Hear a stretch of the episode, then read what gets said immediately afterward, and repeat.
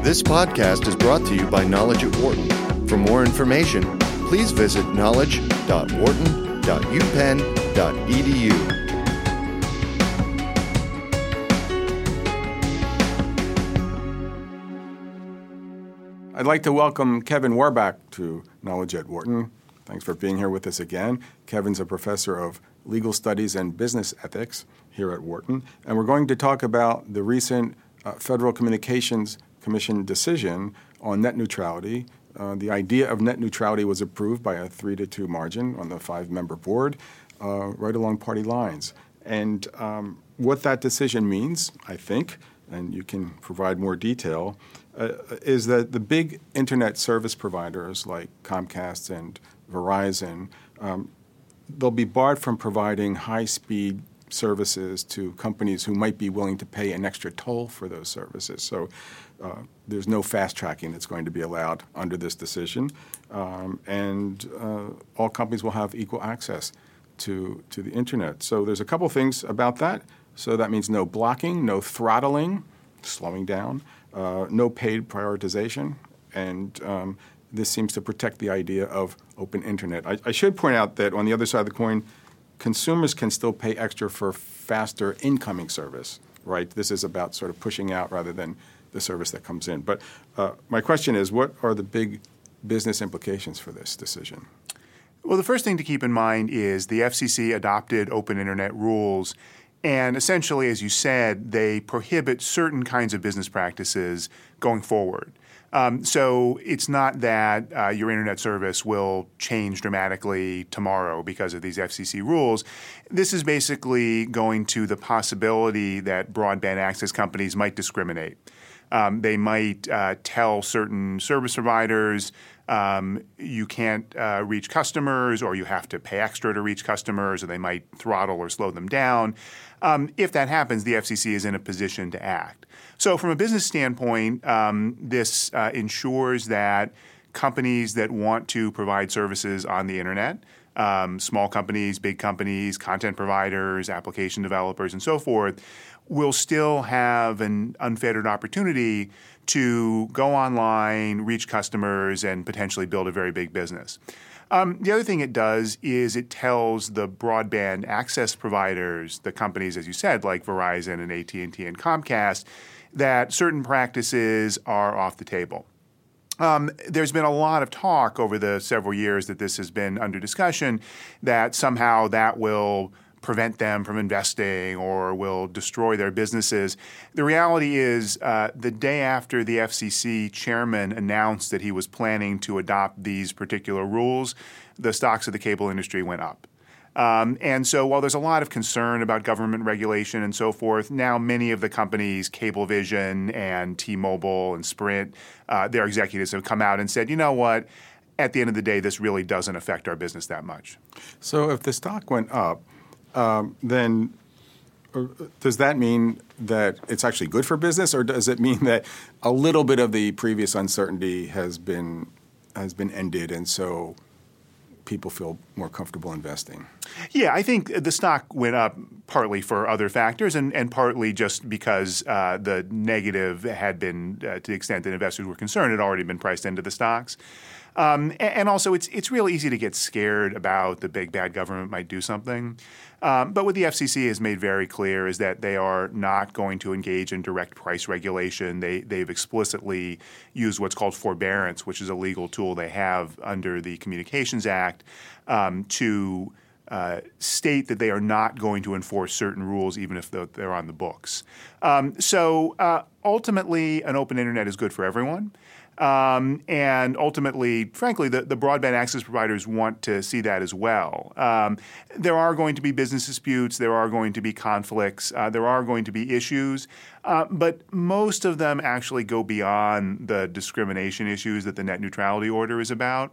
Um, that's partly why this is actually important, um, because the reason I think that the broadband access companies were so strongly opposed to this legal theory the FCC used, um, which is basically to reclassify broadband access under the same provisions that apply to telecommunication services. The reason they were opposed is that their long term strategy is to transition, as they should, uh, to being internet based companies.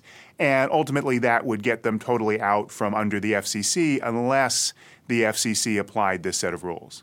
So, that, does that make them regulated monopolies, or what?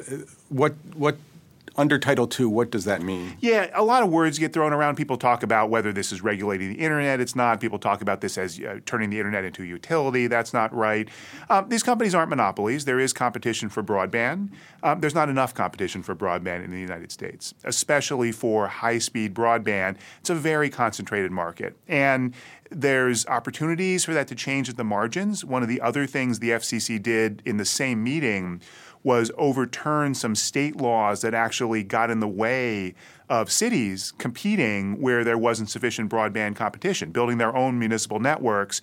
The FCC is now trying to break down barriers so there's more competition. Uh, but for the moment, the competition is limited.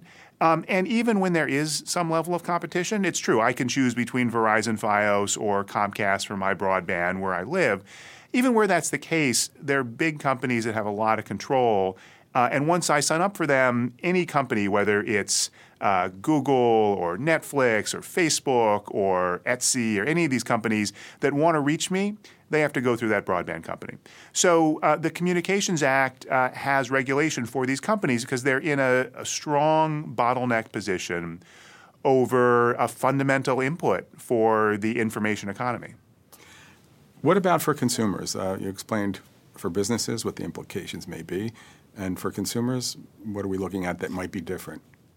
Well, again, uh, nothing is going to be fundamentally different because of these decisions. Um, the question is what business models might get adopted, um, what kinds of pricing policies might get adopted, um, and what kinds of practices might happen in the future.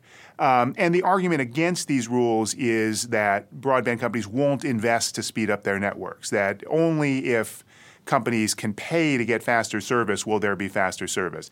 That hasn't been shown, um, and uh, it stands to reason that uh, if people want to get access to this content and these services and applications, um, that the companies will provide access to let that happen. Um, people can still pay for faster broadband service. None of this is saying that everything has to be exactly the same. Uh, it just has to do with discrimination. So at the end of the day, um, the issues that consumers, I think, are most concerned about. The perception prices are too high, um, bad customer service. There have been lots of incidents with Comcast in particular. These rules don't address that directly. Um, but what they do is provide jurisdiction for the FCC. So, for example, there's been discussion of what's called um, zero rating, different pricing practices that exempt certain services from um, prices uh, and from uh, usage caps. Um, the FCC will now have jurisdiction to address those practices if and when they are adopted. But right now, the way broadband works today is the way broadband is going to work tomorrow. This also affects mobile services. Um, what are the implications of that, or are there implications to that? In the FCC's 2010 rules, which were the prior net neutrality rules that were overturned in court, it basically cut a deal, uh, and it said other than the blocking rule, which says you just can't completely block traffic, the discrimination rules don't apply to mobile. Um, and there was really no good policy reason for that. It was, again, it was a deal to get some support from the industry. The FCC has now gone back and said, look, technically mobile and wired internet service are different. There are more congestion issues for mobile. Um, but the idea that you can't unreasonably discriminate that you can't uh, throttle or slow something down just because uh, you don't like the company or you want to prevent them from competing. That doesn't make sense, whatever the platform is. So that's what the FCC has said. They said that mobile and fixed internet are now in the same basic bucket. So we're acting as if this is settled law or rules, but it isn't because there will be court cases. Um, what are going to be the big challenges? How long is this going to take be- before it's actually settled? Uh, the industry has already said it's going to sue. There uh, will be litigation. Um, in all likelihood, uh, we're looking at two to three years before this gets through the uh, first court, uh, and then, in all likelihood, whoever loses the Supreme Court. Um, so um, this is not something that we will have certainty on for a while. When we last spoke, uh, which was almost a year ago actually, about this topic, you talked about competition, the fact that there isn't enough competition in this space. You alluded to it earlier. And at that time, um, which you also alluded to here, was that there some competition could come from municipalities and from wireless services. Almost a year has gone by. Has there been any uh, movement on that, or is that still an interesting possibility that you know, remains to mature?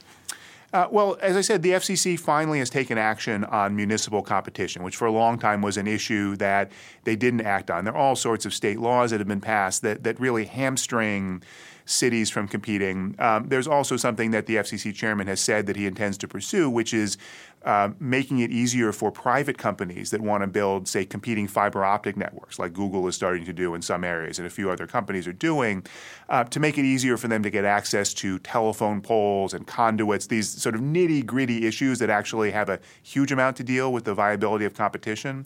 Um, there's another set of issues that, that would seem not to be related, but it's the price of getting access to video. So if you want to offer a competing fiber broadband service, you have to offer a bundle. You've got to offer the so called triple play because that's what people expect. But it actually is far more expensive for a new entrant to get access to the programming, all of the channels, than it is for an established player. So that's also something that um, the agency hasn't acted on, but I think they may act on. Um, we've seen Google enter a number of new markets with fiber, so I think in the last year we've seen movement in that direction. But the reality is, um, there's no way anyone can wave a magic wand and say, poof, there's another high speed broadband provider across the entire United States. Um, it's an incremental process, city by city. Wireless keeps getting better, but it's never going to be exactly the same as wireline service. So um, there certainly are ways we could have more competition. Um, one thing the FCC has not done and has not given any indication that it wants to do is require the incumbent network operators to share their networks. That's how competition works almost everywhere else in the world not the direction we've gone here, not the direction we're likely to go here. So, yeah, the competition issue is going to be with us for a long time. What haven't we talked about around this that's important for uh, viewers to know? Um, I think, again, you hear a lot of hyperbole on both sides of this, and it really is important for people to calm down. There's an important principle here, which is that the internet has been an extraordinary vehicle for both economic activity as well as political activity and speech and innovation because it's an open network.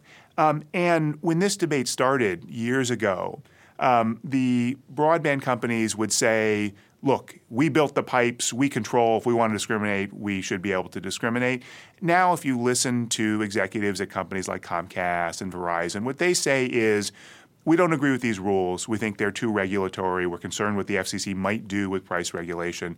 But we agree the internet should be open. We agree that discrimination, unreasonable discrimination, doesn't have a place. We can debate about certain practices where a company wants to pay for better service as opposed to service being reduced. But the basic notion now is widely accepted.